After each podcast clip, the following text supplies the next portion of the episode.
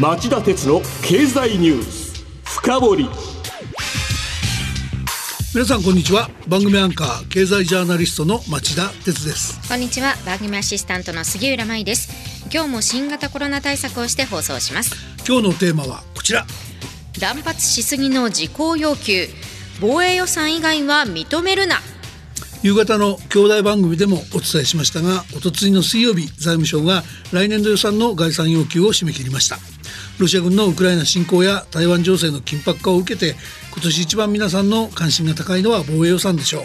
歴代内閣は防衛費を GDP 国内総生産の1%程度に抑えてきましたが緊迫する国際情勢を踏まえて自民党が防衛費を5年以内に NATO 北大西洋条約機構加盟国並みつまり GDP の2%程度まで引き上げる方針を掲げているからです、はい、今年度2022年度の当初予算で防衛費は5兆4000飛び飛び5億円でしたが来年度は6兆円台半ばになるという見方もあります。厳しい財政事情の中で、えー、防衛費の中のどんなものを増やすのかそれによって防衛のどういう能力が高まるかが気になる人もいればその財源はどういうところにあり防衛費を増やすために他のどんな分野の予算を削り込むのかに関心を持つ人も多いんじゃないかと思います。今日はそうした疑問に答えるため来年度の概算要求の中身を読み解いていきたいと思います。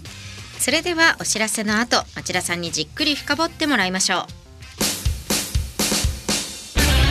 う。町田鉄の経済ニュース深掘り。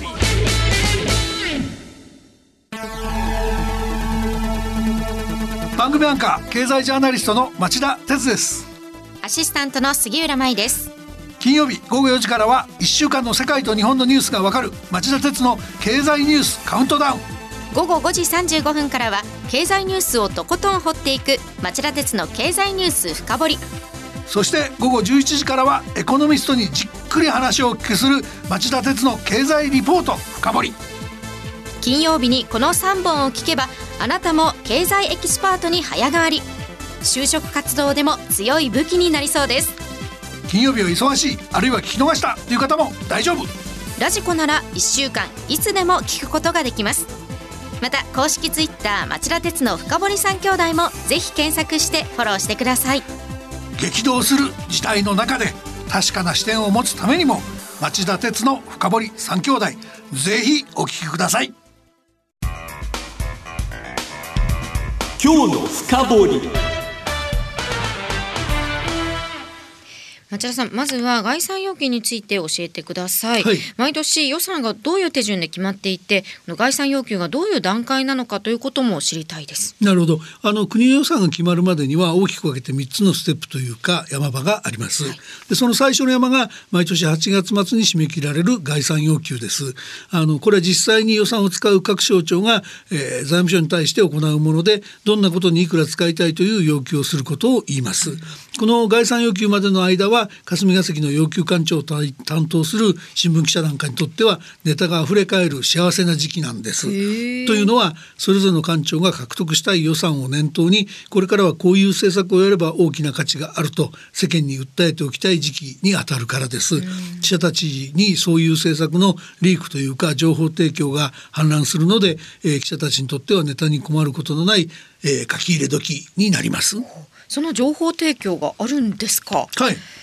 そんなことでこの問題のある政策や予算に対してちゃんと中立の立場で批判記事というのが書けるんですいやこれがね結構書けるんですよ。えー、あの僕が現役の新聞記者だった頃の話ですけど、はい、まあ概算要求までは一つの官庁の中でどの部署のどの政策どの予算を優先順位の高いものと位置づけるかっていうのがその戦いが繰り広げられますから、えー、いくつかの有力部署を取材すれば、えー、どことどこがどんな政策をめぐって競ってるといったことは簡単にわかるわけですよね。でよく言うじゃないですか官庁は局あって小なしなんて、はい、あれはそういう部署間の仁義なき戦いを揶揄した言葉なんですよ。なので良いと思う方を大きな記事にするとか良くないと思う方に批判的な記事を書くなんてことは日常茶飯事でした。それからいざという時良いと思った記事を大きな扱いにする力のある記者はお役人の方が資料を持って記者のお尻を追いかけますなんてことも珍しくない状況でしたよ。えー、そうなんですね。はい。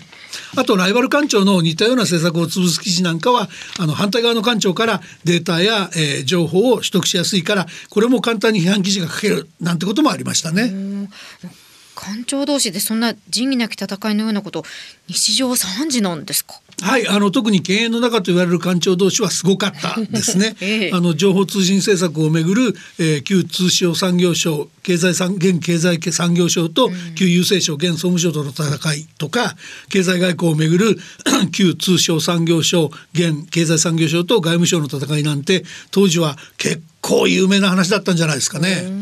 あと調整未了っていうんですけど、まあ、調整ができてないっていうことなんですけど、えー、同じような政策予算を複数の、えー、官庁が要求してきた時双方が役割分担をせずに要求してきた時なんかは、えー、慣例として財務省がそれぞれの主張を聞いたり検討したりする必要がなくいきなりばっさりと切り捨てて良いことになっているので、えー、財務省は似たような政策予算の要求が出ていることを決してそれぞれの官庁には教えずに黙ってボツにするということもよくありました。まあ、これね労力を使わずに予算カットできるから財務省ってって楽なんですよね。ちょっと待ってください両方が認められたからとか双方が調整をちゃんとやっていればそれは国民にとって役立つ政策になるから調停役をやるみたいな発想は財務官僚にはないんですか？もう減らすのが最大の彼らのインセンティブですからめったにないと思います、え。ー、まああの皆無ではなくて僕も一度だけあるんですけど、はい、旧郵政省現総務省を担当してた時にある政策が面白いと思ってその予算の実現性をその旧大蔵省財務省に取材してみたことがあるんですね、はい、するとその、えー、旧通産省がほぼ同じ内容の予算を要求する構えを見せていて、えー、旧大蔵省幹部は調整未了で両方ボツにする考えだからあのお前がお前って私のことですが、はい、その予算が本当に必要だと思うならあの翌朝一番に旧郵政省に教えてやって急いで調整させろってささやかれたことがありました、はい、これバレたらこの官僚は処分免れませんから、えー、かなりの覚悟で教えてくれた話なんですが、うん、で結局その予算を無事に確保されたんですけどまあだから全くないとは言いません。本当の玉の玉にはあると思います。そんなことがあったんですね。ではあの概算要求については大体わかりました、はい、次の節目は何ですか？あの毎年の年末に山場が山場が来る政府予算案の編成決定になります、はい、概算要求が終わると予算を要求した官庁と財務省のお役人のさまざまな階層でどんな要求があってそれぞれにいくら要求しているのかそれは妥当な金額なのかそれほど社会的に必要なのかといった視点でおよそ4か月にわたって体力勝負の攻防戦が繰り広げられることになるんです。まあ、最近は昔ほどスケジュールがずれ込むことなくなりましたけど、まあ、重要な予算をめぐっては年末の最後の頃に大臣同士が折衝つまり交渉して認めるのか認めないのかギリギリまで戦いは続くことになります。ただしここでも仁義なき戦いもやっぱり続いてるんです。で財務官僚がよくやるのは夜中近くになって担当の要求官庁の担当者を呼びつけて簡単には答えられない質問をして翌朝一番に資料を作って説明に来てくれって頼む手です。これ連日やられると要求官庁側のお役人は寝不足になって頭が回らなくなるんですよ。はい、そして、えー、財務官僚論破できずにその要求はまあボロチに終わるということがまあまああるんですね。そんなこともあるんです、ね、はい。で戦後の復興期を除くと特にバブル経済の崩壊以降は財政の逼迫が続いていますから概算要求に厳しいシーリングをつけて枠をはめてしまうことや財務官僚が理不尽な質問攻めをするようなことが許されやすかった面もあるんじゃないでしょうかね。そうしてそれが変わったっていうか小泉政権あたりから内閣が官僚の人事権を乱用して財務省のいう健全財政をないがしろにするケースが増えてきました。はい、まあこれが世に言われる、えー、官邸主導ってやつですよね。まあそうやって政府予算が決まりますと次はどうなるんですか、えー、舞台は年明けに始まる通常国会に移ります、はい、政府与党は年末に決めた政府予算案を国会に提出して可決させる必要があります。これが3月末年度末までに決まらないと補正予算案を出すとか大変な手続きになるので政府与党は審議を急ぎますでその主な舞台は衆参両院の予算委員会なんですけど、うんうん、まあ、野党が予算案を人質にとって、えー、政府与党のスキャンダルばっかり責め立てて、えー、時間稼いでなかなか肝心の予算案の審議に応じないなんて場面杉浦さんもよく目にするでしょ？あります。あれはそういうことなんですね、はい、でもそれにしても財務省も与党も国会もまあひどいですね、うん、国民の税金なんだと思ってるんでしょうか？あそんなの考えてないんじゃないですかねではまあ話を来年度予算の概算要求に戻しまして、えー、今年の特色はどういったことですか？はいあの来年度予算の概算要求総額は、えー、110兆円程度で1年前に概算要求があった今年度予算111兆6559億円をわずかに下回り過去2番目の水準にとどまったと言われています、はい、しかしあの夕方のニュースでも触れた事項要求、あのはい。事柄のこと項目の事項要求ですね。だからあのなんだろうあの項目だけで要求してるってことなんですけど、えーはい、それが横行しているので年末の予算編成では今年度当初予算の107兆5964億円を大きく上回って水ぶくれしてもおかしくない状況とも言えますよね。先ほどのお話ですとこの事項要求でこういう予算が欲しいという事項つまり科目だけ書いて具体的な要求金額は示さないという要求方法、ね、そういうことです。はい。でも確かにこういうもの増えたら収集がつかなくなる可能性ってありますよね。うん防衛費以外で多かったっていうのはどういう項目ですか？あのやっぱり経済産業省が目立つんですよね。えー、あのまあ以前に番組で紹介した GX グリーントランスフォーメーションや、えー、中小企業への支援、えー、大阪・関西万博の会場整備、えー、福島第一原発の処理水の、えー、海洋放出なんかの、えー、施策を事項要求にずらりと並べました。えー、で農水省も、